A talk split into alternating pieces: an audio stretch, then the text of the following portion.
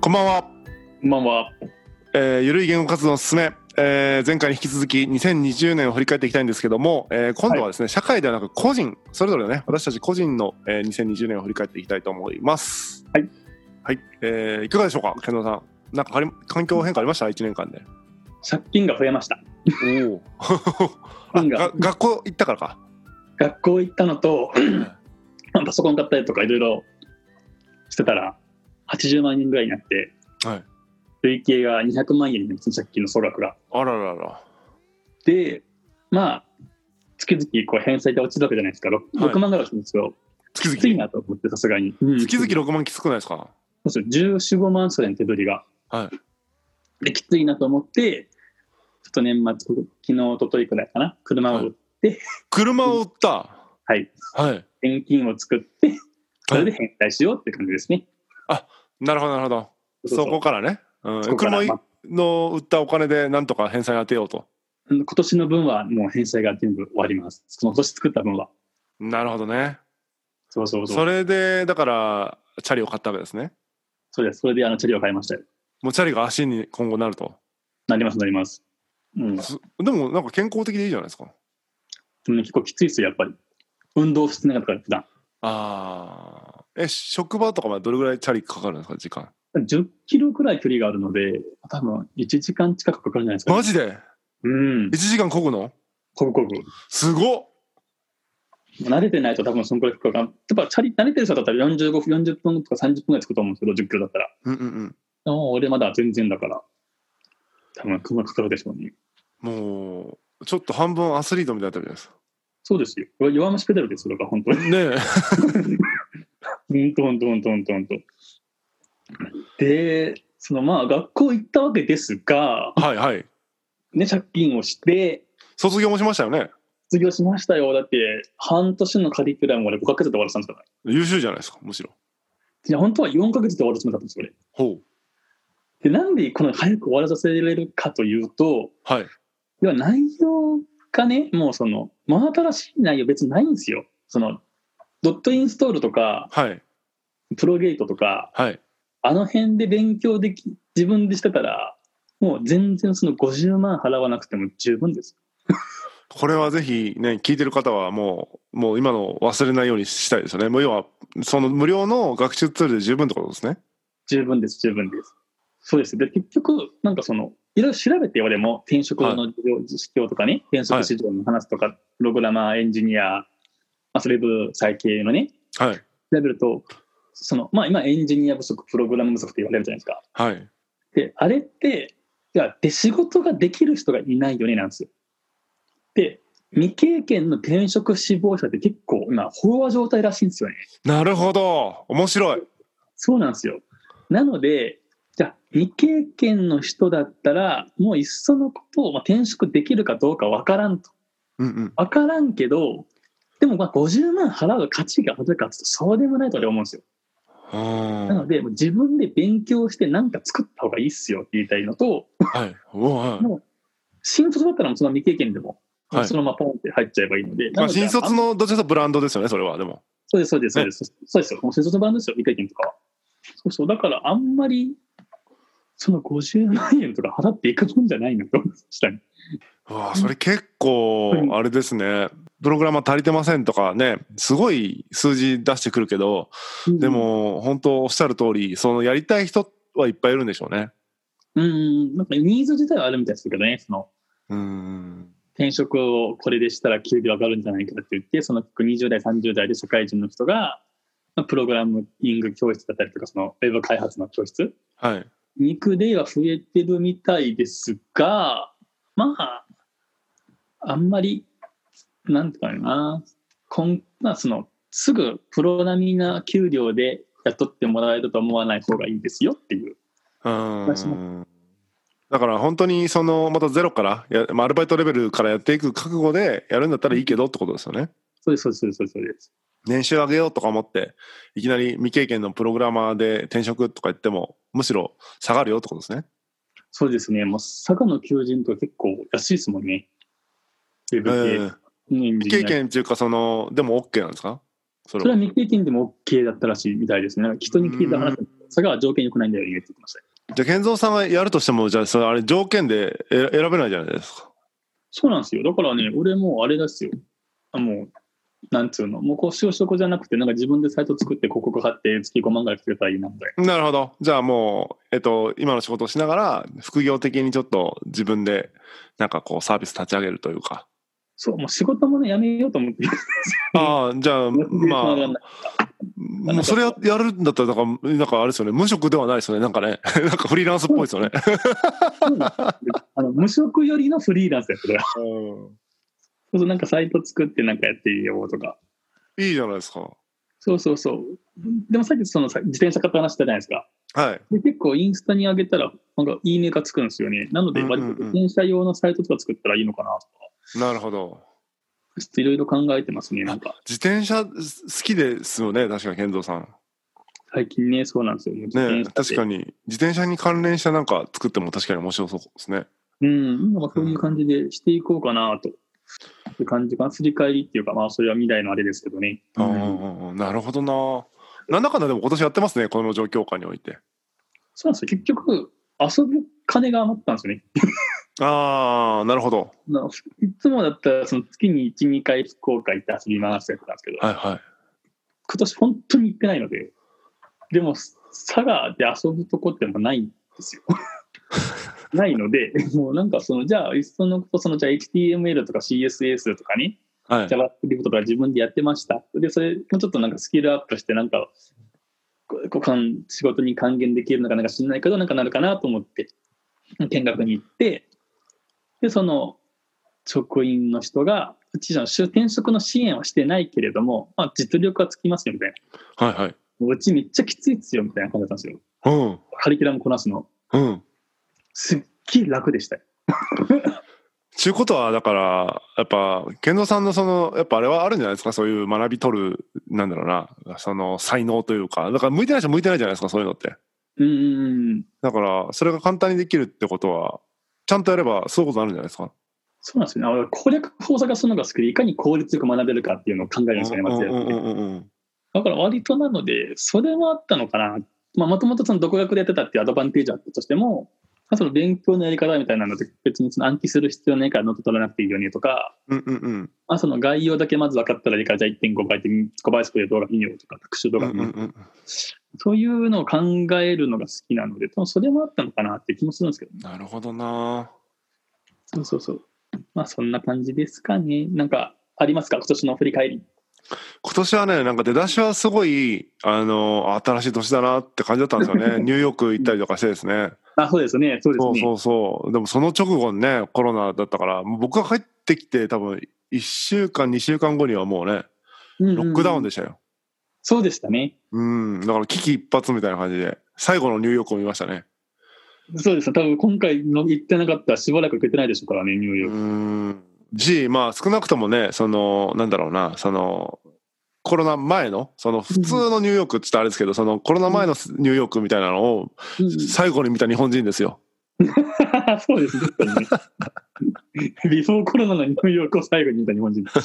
でこれからだったらみんなアフターコロナのニューヨークしか見ない。そうだからあれそれはニューヨークはニューヨークだけどちょっと違うよっていうねっうんうんうんていう感じでスタートしてで帰ってきたらそれでしょもうそのなんだろうコロナでねなんだろう、うん学校が休みに、まあ、まず学校が休みだったじゃないですか最初に3月の頭2月末かそうですね。あれで僕がその教育関係だから仕事がうん結構そのなんだろうな世の中は多分4月とかの緊急事態宣言とかが多あはいはい分はいあのね、ここかよって思うかど、僕の感覚から言うと3月ぐらいのそれがマジかって状態なんですよね。あーはいはいはいはい。だから結構そのサービスを、そのなんだろうな、どうしようみたいな、一回休校にした方がいいのかとかなんとかみたいなのとか、めっちゃそういう緊急の対応を3月ぐらいから、うんまあ、やってましたね、まず前半はね、今年の。だから、うんうんうんまあ幸い、その3月にですね、また別件ですけど、僕はサイコパスだということに気がついてですね、はいはいはいはいそれ今年なんですよね、なんだかんだ。なんか、あサイコパスなんだって気づいて、それもあってですね、なんか自分のそのサイコパスとしてのその、なんだろうな、特徴を、なんかこう、活かしながらね、えー、こう、もうさ、なんだろうな、それを活かしながら、こう、生きていった一年かなと思ってますね。だから緊急事態とかでも、全然動じない自分を、そのまま、なんていうのかなうーん普通だったらなんで自分こんなに動じないんだろうとかうんうんうんうんなんでみんなこんな焦ってんだろうって ことをもうちょっとこう圧力が多分周りと起こったはずなんですよねそのうんうん周りの人のそのテンパり具合とかがはいは分いかはいらなさすぎて。うんうんけど幸いそのねす日本がこうぐちゃぐちゃになる前にサイコパスって気づいたからうんサイコパスの本とか結構読んだんであなるほどなと、まあ恐怖とか不安とかが薄いんだなと人よりもとか人のその情動的なものに共感できないんだなってことに気づいたんでなんかそのはいこのパニックの中でも人と揉めなくてよかったってのはよかったですね。あーいやもうブランド化してますよねなんかねそうもう今そっちに振ろうとしてるんですよ今年そうだからサイコパスでブランディングするっていう1年だったんですよね僕は。うんうんうん実際多分ノートの読者数増えてますもんね購読者数とかそうですねなんかそうですねちょうどこの1年弱で3000人ぐらい増えたんでそういう意味ではうん増えましたね確かに。すごいねえでも毎日帰ってたら多分増えると思いますよなんかなんかその特定のポジション取って。うんうんうんううんうんん、だからチャリならチャリで取れば全然いくと思いますけどね。そうなんですよ。最初、その、ウェブのね、勉強してるから、それ系で行こうと思ったら、すぐにね、ネタ切れしたんですよね。 あんま伝えることねえなと思って。なんかノウハウ系ってなんか飽きますもんね。飽きます、飽きます。僕もなんかサイコパスのラジオとかって始めたけど、サイコパスのネタ喋ろうと思ったらもうネタが尽きるっていうか、なんかだりーなってなってきて、そうそうそうそうそう。ネタはいっぱいあるんだろうけど、その本読んでそこのちょっとね、切り取って話せばネタになるんだけども、 なんかそれ、れわざわざもうなんか喋るのめんどくせえなと思って、結わ局かるわかるノートで書いたことをラジオで喋るっていう、なんかもうよくわからない状態になってますけど、今うんうんうんうーんだから今年はなんかそう、仕事がそんな感じで、緊急事態で、えっ、と、対応はしたっていうのは良かったけど、その、うん新しくなんか生み出すっていうところが、全然ちょっとうまくいかなかったんですよね。あと、ね、健三さんにもご協力いただいてね、なんか新しい、そのサービス立ち上げとして失敗したとか、ああ、やりましたね、確かに。あったでしょ夏ぐらいあっに。た、あったぐらい。あるから夏にかけてやって、夏にポシャったみたいな感じで、だかうん、ら仕事的にというかね、そういう意味でなんか生み出せてないんですよ、今年何も。だから個人でねそういう、えーとノートが伸びたとか、うん、うんラジオを毎日更新するようになってちょっと何定期的なあのリスナーの人がついたとかっていう感じで個人の方はね割と僕充実してたなと思ってるんですよね。うんうんうんうん、なんか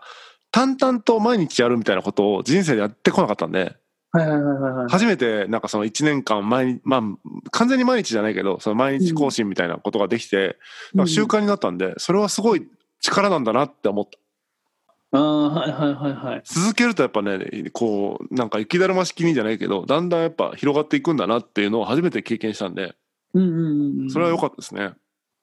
た。継続するのも才能だと思うんですよね、俺ね。続けれるっていうのも。いや僕もそう思ってたんですよずっとうん。もうついわゆる本当僕はこう今年初めてそのラジオとこのブログを続けれたんですね、で過去にもブログって何回もやってたし、うん YouTube チャンネルとかもやったりとかして全く続かなかったんですよね、だから似たようなことやってるのに続かなかったとうんうんで今回続いた理由は何かっ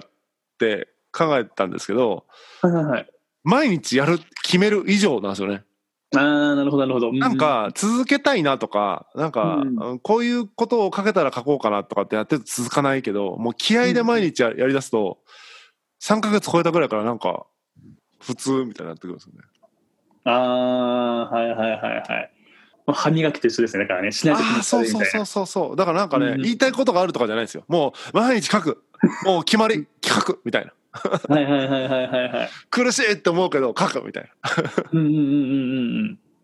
うん、っていうのをやってました、最初の頃。うん。ああ、なるほど、なるほど、なるほど、なるほど。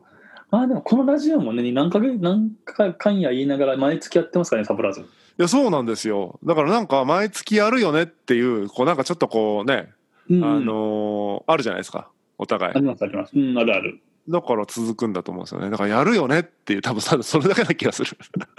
うん。。なんかこういうことと話したいもんねとかじゃないじゃないですかそうそうそうそうそうそう。うんだからその場で話したいこと話してるから うん。そうっすもんね。もう今だって、もう開始は直前にも何話そうみたいになってますからね。ですよねうん、うんうんじゃあこれとこれとこれとこれで撮りましょうかみたいな感じになってるから、なんかあんま。まりそのねそれまでネタ仕入れできてるとかそういう感じでもないしうんうん。うん、まあでもねそれむずいところでえっ、と一人だったらまだいいんだけどあ一人でもダメかえっ、となんか僕らって多分自然とその情報を取る生活の中で、だから多分いいんだと思うんですよね、うんうんうん。もう本当情報に触れない人とかいるじゃないですか。あ、いますね、確かにね。ああいう人は多分、例えば1ヶ月後にラジオしようって言って全く同じ情報で止まってたりするから、うん うん。まあ、もう、もうじゃあもういいや、最終回だみたいになりますよね。 1ヶ月前の情報からアップデートされてないんでそうそうそうそうそう。それはありますね、でもね。そうそう。我々はね、もう本当スマホで見てるの。まあ、俺はちょっとニュースピックスとか常にね、見るようにしてるので、何かしらの情報はゲットできますからね。そこで話す内容決めたりもしてるし。うん、やしその見たことからなんかやっぱ考察してるじゃないですか、さっきのねあのハッピーメールとかもそうですけどただうんハッピーメールでなんかどんな人がやってるかなって見るだけじゃなくてその人たちの暮らしとかそれと社会をつなげて考えるっていうのは結構ね高度なあのことやってるなと思うんですよ。え、なんかね、そうなんですよなんかね、考える訓練しとかないとボケるなと思ってて、昔。あー間違いないね。そうそうそうそう。なんか、なんか結構割とその社会とか政治に対して、まあ、どうでもいいよねと思ってる自分もいるんですよ。お おでもどうな、どうでもいいよねって関係ないよねって、その総理大臣変わっても俺金持ちになれねえし、みたいな。うんうんでもう誰ん。でもいいんだけど、まあでもそこで何も考えないでだってしてるのはちょっと、ちょっといけないかなと思ってて、そこはなんかなんとなくふわっと考えるようにはしてますけどね、なんか。素晴らしいですね。うーん。あ僕はもうなんかどうしてもその社会について考えるのにちょっとなんか、えっとこういう場とかだったらいいんですけどそのはいはい日常的になんかその社会について語り合うのは結構しんどくてしんどいというかなんか思い込んでる人多いじゃないですか社会に対してまあ、ほうほうほうそれ、は自分なりの正義だったりするかもしれないし、えっとなんかそういうのがありすぎるとこうなんだろうな違うこと言いづらいじゃないですか はいはいはいはいはいはい。だからこんなに安全に社会のことをこうまあ思ったように話せる場所ってあんまないんで。うんうんうん。そういう意味ではね、あの、貴重な時間かなと思ってますけど。そうですね。俺もさすがに普段はね、社会の問題の話しないですけどね、さすがに。コロちゃんがね、流行ったねとかって、その程度のレベル感で話すけど、うんうんうんうん。まあさすがにその、なんだろう、今の雑さんの二階さんとか、その菅さんって全然一言だよねとか、そこまでは さすがに踏み込んで、話はないですけどね。なんかね、なかなか政治的な話とかしづらいなとは思いますけどね、世の中、あの、生きてるとね。そうう、ん。話しても、なんか思い込みで喋ってる人多いんですよね、なんか。そうなんですよね。改めてね、あのそう思ってたけども、その意見を聞いて、みたいなのがないですよね、あんまり。ないないないない。なんかそのテレビで見る印象とかで喋ってるらしいからう、んうんうんでもなんかこれ、でも実際こうだよねとか、例えば、なんか、竹中平蔵嫌いですっていう人がいて、うん。うんうん。あいつは格差を生んだんだっていう話をするんですけはいど、はい。竹中平蔵の時って結構その、働き始めた人増えたよねとかって話すると、うあ、んそれはつながなかったなって話になるんですよね。うんうんうん。で、問題は、その、じゃあ格差、働いてても、その給料の格差がまだないのが問題だよねっていう、本質からちょっとずれてるというか、割となんとなくその竹中平蔵イコール悪って言って、な何が悪なのって言えない人結構いるんですよああ、なるほどね。なんとなくその格差広がって、あいつのせいで格差広がったって言うけど、なんで広がったと思うのとか、ふと結構そこまで分かってない人結構いるんですよね。なるほどね。働働いてると増えてるけどとか言っても、うん、そうなの、へえ、みたいな感じなの。じゃあ、なんか、あれ、なんでしたっけ淡路島でしたっけどこでしたっけなんか今、ああ、そうそうそう、とかに、作ってるのとかも、はいあれもじゃあそれが何を意味してるかみたいなことも語れないってことですよね。そうですね、多分語れないと思います。多分かそうですね、なんとなく印象的で、平蔵がやってるからなんか裏があるみたいな。うでん、まあ裏はねもちろんなんか意図意図はあるでしょうけど、そのそうですよそうそうそうそう。うん結構そういう感じで喋ってる人多いなっていう気がします。なるほどね。そっか。そうだよね。まあ今年はだからね、本当にそうですね。やっぱ、あのー環境は、あいわゆる、健三さんも言いましたけど、その外に出れなかったから、まあ、で出たけど、 あんま出れなかったから、そのいつもに比べるとね。そういう意味では、こう、やっぱ自分と向き合わざるを得なかったというか、自分のことをせざるを得なかった一年だったな、っていうのは、やっぱ思いますね。そうですね、本当にそうですよ、もう。本当よく考えると、本当でも会社と家の往復で、往復というか、その人間関係、人間、会う人間ってそれだけでしたね、確かに。リアルではうんたまに友達みたいな感じで、本当、県外の人とかって、本当リアルにやってないですもんね。そうっすよね。うんうん確かにね。まあ、でも、それこそ、でも、この、なんだろうな、まあ僕らはね、ずっとこうやって、スカイプ、今今日はズームだけど、えっ、と、うんスカイプでね、何年か前からやってたけど、なかなかこう、ビデオ通話みたいなのするのもなかったですもんね。そうですよね、習慣として全くなかったですもんね。ううちは走りです、走り。ね、いや、そうですよ。今でこそ、本当仕事とか結構、ズームで、うんえっ、と、お話しする機会とか、商談する機会とかが出てきたんで、めちゃめちゃ嬉しいですね、僕は。ですね、確かに。行かなくていいんで。。行かなくていいっていうのよはく行ってたなと思いますよ、車乗ってなんかスーツ着て。偉いですもねう、。信じられない。もう、今もう行けないですもん、多分、二度と。ささむでね。うん、行けない。うん。そうそうそう、それは言えてるな、でも確かに。やっぱね、変わりましたよ。その、週、なんだろうな、その、小習慣というかね。うんうんうんううんんだからどんどん変わっていくんだろうなって。だって、福岡のね、企業って、なんだかんだ、リモートとかやってないですもんね。うん。ああ、でも、辞めた企業結構あるみたいですね、なんかリモね、ーほんと一瞬だけ、なんかト。、うんうやん。って、また元戻ってるみたいなの多いから。そうそうそうそう。うん。そういう意あ味でそうはね。ね。なんかいい、でも Google もでもあれですよね、もう完全リモートはできないっぽいですね、あそこもね、なんかね。ああ、なるほどね。なんか1週間に1回ぐらい出勤してくださいっていうふうに、将来的には制度変えるみたいですけど、うん今はそのリモートにしてるけど、やっぱ将来にはもう週に1回ぐらい出勤みたいな。実際そのやってみて思いましたっていうか思うけど、そのタスクをこなすんだったら全然リモートでいいんだけどやっぱそのなんか生み出す時はきついですよね。ああ、なるほど、なるほど、なるほうど。ん一人で住むんだったらいいけどやっぱチームでなんかする時になんかなんか生み出そうっていう時にはやっぱフェイストゥフェイスの方がいい気はする、うただねあのその人間タイプがあるじゃないですかその言葉でめちゃめちゃ情報をキャッチしてるタイプと言語で、あとそのふ、ね、雰囲気ノンバーバルでキャッチしてるタイプとっているから、うんうん僕とか健三さんとかだったら多分全然ズームオンリーでいいと思うんですけど、うんうんうんうう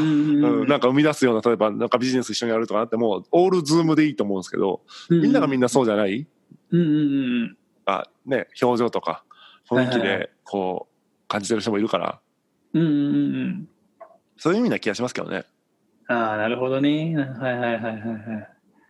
もっと言うと LINE でもいいんですけどね、チャットでもね。あ全然いい全然いい、うん、概要的にバーって書いて、はいはいって送ってっ ていう。マジでいい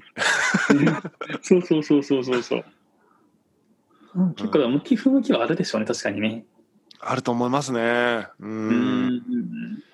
なんかねそのインターネット的になってくるとねやっぱどうしてもそういう、うんまあ、特に仕事の面はねその、言語じゃないですか基本的には。うん。はいはいはいはい。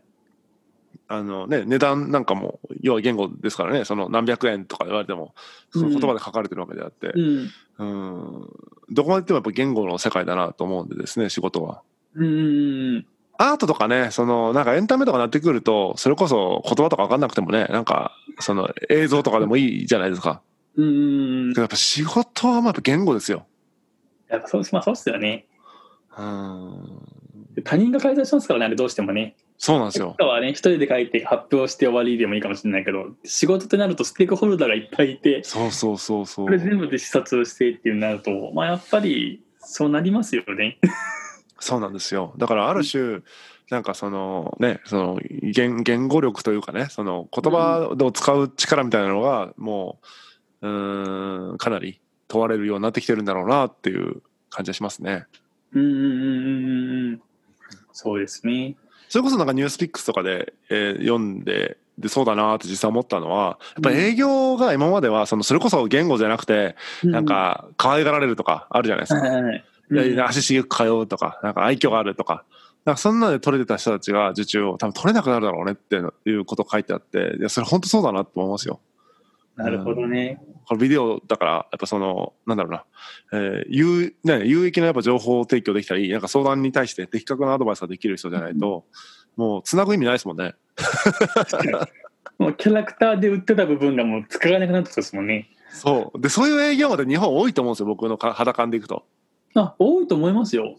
俺も思います、ね思います。だからその人たちがね、やっぱこう、なんだろうな、やっぱリアルに固執するのはやっぱそういうことなんだろうな、みたいな。そうじゃないと売れないだろうからね。うんうんうん。いや、本当にそうだった。多分その、どれくらい自分に時間をつく使ってくれたか、その営業マンが。はい。それで評価する部分って結構大きいと思うんですよね。あ確かに買う側もそんなとこありますよね。うんうんううん。ん。うんあその足しげく通ってくれてなんかうちのために時間使ってくれて可愛いやつだみたいな感じになってて その今までとなんとなく売れてたけど今そそうじゃなくってそのじゃあいかに論理的にあの自分とこのサービスとか商品がお宅の力になりますよっていうのを説明できる力ってやっぱこれからの時代必要になってくるよねって中で、それがないときついかもしれないですね。なんか今までキャラで売ってた部分を、それを補えるかっていうと。うん、いやちょっとね、ひゃあのーかなり変更がいるから、そのやり方にきついと思うんですよね。うんうんだから意外と営業マンの方とかって数字にダイレクトに現れるから、うん。うんうん意外と早い時期にうん。仕事を失うんじゃないかなって思ってます。ああ、なるほど、なるほど。下手にば、ね、バックオフィスがなくなるってことは言われてずっと言われてるけど、なんか意外とと。営業マンとかの方が淘汰されるんじゃないかなって思ってますね。あーでもそうかもしれないです。そそれこそ、そのリモートだったら移動する時間がなくなるじゃないですか。はいと。いうことは、その分、一人当たり会える客の数って増えるじゃないですか。 はい、そうなんですよ。なので、もう多分減るでし減るかもしれないですね、営業の人に。うんうんうん。それでは言ってるかもしれない。意外とね、やっぱ人員をね、抱えてるじゃないですか、その企業もね、営業マンといえば、やっぱ数字を作るね、大事なうん機能として置いてるんだろうけど、どっちかしたらね、その、それこそなんだっけ、 えっと、えっと、プログラマーの話ありましたけど、あの、マーケティングとかも多分その類なんですよね。マーケティングは需要はあるけど、そのできる人、やりたい人もいっぱいいるけど、できる人少ないみたいな、 なんかそういう状態になってきてますね。ああ、そうマーかもしれケターっぽい人いっぱいいるけど、みたいな。マーケティングできてねえじゃん、みたいな。うんうんうんうんうん。いや結局でもそうなんですよね。あぶれた営業マンってどこ行くんだろう、そしたら。もうなんかマーケッターとかになんかなりたそうな人っていると思うんですよ。企画企画開発とか。でもその売るのが上手い人と、その何かをクリエイティブする人とか分析する人っていうのは能力違うと思うんですよね、俺。そう、本当そう。違うから、まあ、なんかい、その、まあ言っても通用しない可能性あるよねってなって、でもそ営業しかできない人ってどこに行くんだろうって確かに思うわ。どこ行くんだろうまあそのねそのなんだろうなすごいこう相手に有益なこううん何かを提供できる、なんかうんコンサルっぽい営業マンみたいな人はね、あはいはいはいのいいんでしょうけどその有能な営業マンっていうのはねうんうんうん。そうじゃないタイプっていうのはちょっと、うん、大変だろうなっていう、うんまだだってコンビニのレジ打ってる方がまだなんか仕事してる感ありますよそしたらくそ多分めっちゃ忙しいと思うんですよコンビニのレジ ってあれコンビニ店員はめっちゃ忙しいと思うんですよねねだからまださばいてるというか、うんうんうん、うん営業マン数字取れなかったらねそうそう本当にねいらないってことになっちゃいますからねそうですねなんかどこまあどこの業界も大して求人かけてないですからねうーん営業する先がないですもんね、今ね。そうそうそうこの先が状況なだいから。うんうんうん、誰も欲してないみたいになっちゃうし。で、かつ、なんだろうな、その、DX 的な文脈でいけば、営業マンっていうよりはもう、ネット上に 情報があって、ネット上で、チャットでもうサポートしてもらうみたいになって、 なんだろう な、営業マンが動くもんでもないみたいになってますもんね。あってますあってますあってますあってますそうなんですよね多分ね今ね DX って聞いてデジタルトランスフォーメーションとかの人ってそんないないと思うんですよねそうなんだ。そんな気がする確かに。そう考えると、そのじゃあそこれから多分そのデジタルトランスフォーメーションブームだよねって情報を先取りしてる営業の人とかと、それも踏まえて営業できると思うんですよ。その未来うはんこううなりんます。うん、そうですね。それできてない人と人と結構やばいかもしれないですね。未来がに向けて、そのアフターコロナに向けてうん提示できるっていうことができる人じゃないと厳しいかもしれないですね。そうですね。うん、確かに。だからそこと現状とをうまく、うん、つなぐような、なんかあれが移行できるような人じゃないとってことですよね。そうそうそう。そういう人じゃないと厳しいかもしれないですね、これから って。ちょっと、こなんかちょっとだけ賢い人だと今度アフターコロナばっかり言って現状を無視しちゃいますもんね。そうそうそうアフターコロナがとか。うん、そうそう。いや、とはいえ今があるからみたいな。だからそのアフターコロナと今を考えた時にそこに課題があるわけであってみたいな。課題解決してくれみたいな話になりますもんね。そうなんかやたらと横文字使う人って頭悪いと俺思ってるんですけど、うん。なんかアフターコロナとか、そのエビデンスがとか、あービジネスマンでも多いですよ。マジですかおいおい。そんなにうん、結構いますよ。やっぱ、あの、コンセンサスがとかいう人。いますよ。そうなんですねうんいるいる。もう合意とかでいいじゃん、それと思うんですけど、日あ、本わのかるわか企る。業全然いますよ。うん。そうなんですね。うんで、なんかね、俺が今勤めてるところも、なんかその社内文書みたいなので、やっぱり横文字が多いんですよね。アフターコロナとか、なんちゃらなんちゃらとかって、横文字ばっかで、なんかすっげえなんか頭の悪い大学生が そそれっぽく書いた感じの文章に見えてしまって、うんうなん、んかちょっとあんま書かない、横文字使わない方がいいんじゃないかなと俺最近思うんですけど。ああでもねそれ言えてるかもしれないですね結局そのね向こうから流れてきたね言葉アメリカから流れてきた言葉をそのまま使っちゃってなんだろうな、うん、日本人らしさがないというか、うん、全部受け受け売り、うんうん、受け売りみたいななっちゃっ感てじるみもたいな。するし、あとやっぱ伝える気がないんだろうなって思いますね、横町ばっかの人見てると。 その分かりやすい言葉で言ったら100%伝わるじゃないですか、だって日本人なんだもん、日本語で伝えた方が。そうですね、確かに。そうそうでもなんかやたらと横文字を使いたがって、ああ、なんかこれって伝わると本気で思ってんだろうなと思って思う時あるんですけど、うん確かにだかね。ら伝える気ねえんだろうなっていう。そうですね、言われてみれば。なんか、そうそうそう新しい言葉ばっかり入れてきて、そで、うね、知らない人が悪いみたいになってますね、確かに。そうそうそうそうそうそう。うん確かにね。そういや、でもそれ、僕も危ないわ。なんかそういう中にいると、やっぱり、あ、勉強してないんだなとかなっちゃいますもん。あーわかります別にマウンティングする気なくて、いわゆる説明がいらなくなるから、そうんうの、んそのことをポンと使った時に、えっと、もちろん分かんない人だったら言い換えて、その、分かるように伝えますけど、うんうんななんだろうな。うん、確かに、言われてみればそうかも。そうそうそう。だから100%相手に伝わる言葉を言った方がいいと思うんですね。そのじいちゃんばあちゃんでも、その子供にでも。うんうんうんうんうん。っていうのをね、ずっとね、最近ここ、なんか考えてることが多いですね。なんかネットの文章とか読んでても、やっぱ横文字多いなとか、会社の文章もなんかやたら横文字が多いなって。で、なんか誰が書いたのと思ったら社長の名前だったりするんですよね。うんうんうん。いや、分かる。僕も多分増えてる、多分最近。どんどんそう。なんですね。うん。俺最近本当に思ういやつ俺も使ってもいいけどなんか使うとなんか逆に浅はかな人間に見えそうな気がするいのやいでや分かる分かる今言われて思ったなんかその要はビジネス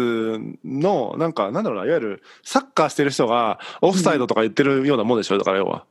そうそうそうそうそうだからいやそのオフサイドって何みたいなあオフサイドっていうのはみたいになるってことでしょそうその横文字の意味が分かんねえみたいなうん確日か本に語で言ってみたいな感じになるうんでもオフサイドはオフサイドじゃないですかあオフサイドそうだよオフサイドそうですよオフサイドみたいな感じなんじゃないですかオフサイドはそのこのその言葉しかないじゃないですかは例えばなな何があるんですかねじゃあエビデンスって言葉って別に根拠って言ったらいいじゃないですいかああエビデンスはちょっとね僕やりすぎだと思ってるあれはあれは確かに根拠でいいと思うね根拠とか論拠とか言っちゃえばいいのになんか別に僕僕はそういうのは言わないパンデミックとかも、パンデミックと感染爆発で別にいいじゃんと思うけど、うんまああれでも理由があるので、まあ別にそこは責めないですけど、うんなんかそう、そう、そんな感じ、なんか、ここ別に横文字じゃなくてよくねっていうのがあります。 確かにその境目結構むずいですね。うん例えばなんだろうな、うん、そうですね例えば DX とかもデジタル化でいいですよねねそんな感じですよ。本当にデ。ジタル化を進めていきましょうでいいですよねそうですよ、そうですよ。デジタルトランスフォーメーションって何やねんってなりませんですか。しかも DX ってみたいなね DX って X って何どこに入ってんのみたいな。そうそうそう、そうなんですよ。だからね、本当ね、言葉はね、なんか、あれし、もうちょっとわ、なんかみんなに伝わるようにした方いが。やーでも確かにそれはちょっと僕ねあの気をつけようと思った今今日聞いてなんかうんなんか意識高い系みたいにななったら気持ち悪いですもんねそう、大学生みたいなね、意識高い系大学生みたいな。確かにな逆みんなに分かる言葉ねうんうん、そうそうそうそう。なんかね、頭悪く見えるかもしれないですよ、あれなんか。いやいやいや思った今言われてみてうんうん。うん頭の良さってねそういうことじゃないですもんね言葉を知ってるってことじゃなくてやっぱりそのね誰にでも分かるように伝えれるかどうかっていうか、うんうそこのね変換能力の方がやっぱ大事ですよね。それが大大事だと思います。そうそうそうそう、もうさすがに。そうなんですよね。だから頭の悪い大学生やってんだと逆に俺横文字使うようにしようかなと思ってるんですけど、うん逆にバーって言って、相手がどこまでついてこれるかみたいなのをちょっとやってみたいと。そうなんか、確かにな確かにそれ結構使うな、うん、そうそ思い当たる節がいっぱいあります よ DX とか結構言ってるもんな、うん、危ないね、もうデジタル化って言うとデジタル化って。ええうん確かにいやでもねビジネスシーンだと結構ねあのだからそのやっぱねビジネスシーンだとっていうやっぱね前提がつきますようんうんうんだ、と使うことによってなんかすごいはしょれるから楽なのと相相手の力量がわかるうんうんうんうん。あこういうことを知らない感じの人なんだなっていうのがわかるからあえてそのなんかちょっとマウンティングとかと違って相手の力量を測るためにどれぐらいの言語量なのかってことをこう、うんうん、なんかなんだろうなチューニングしていくみたいな投げてみるみたいな。そうそうそうそうそうそ投うげてどうリアクション返ってくるか。そ見なうがらそういう人に別にずっとなんか DX とか言い続けないけどあんまりそういうところはわからないんだなみたいな感じのなんていうのかなうんのチューニングするために最初まあ、最近っぽいことから言ってみるみたいなのがあるかもしれないですね。ああ、なるほどね。ただ、ブログとかでそういうの書くのは確かにビジネスブログならいいけど、そうじゃないからう、んそこはちょっと気をつけようと思った。うんうんラジオとかね。うん別にビジネスマンに聞いてほしいわけじゃないから。そうですねう。確かに確かに。それはあるかも。うんそれ今年の僕のあれですね。まだまた学びになりました。ハッピーメールの次の学びでした ね。うん見るの次の。ハッ ピーメールでだから DX とかやってもダメってことですよね。ーメール。ディレクターから何こいつってなります。こいつ何この書き込み何みたいな。あもうズズームで会いましょうっつって。 お金振り込んでくれんのこれみたい な。うん、確かに。なりますね。まあ、こんなところですかね。なんかね。はい。と いうことじでゃあ、2020年の振り返り以上になります。じゃあ、えっ、と、良いお年を。良いお年を。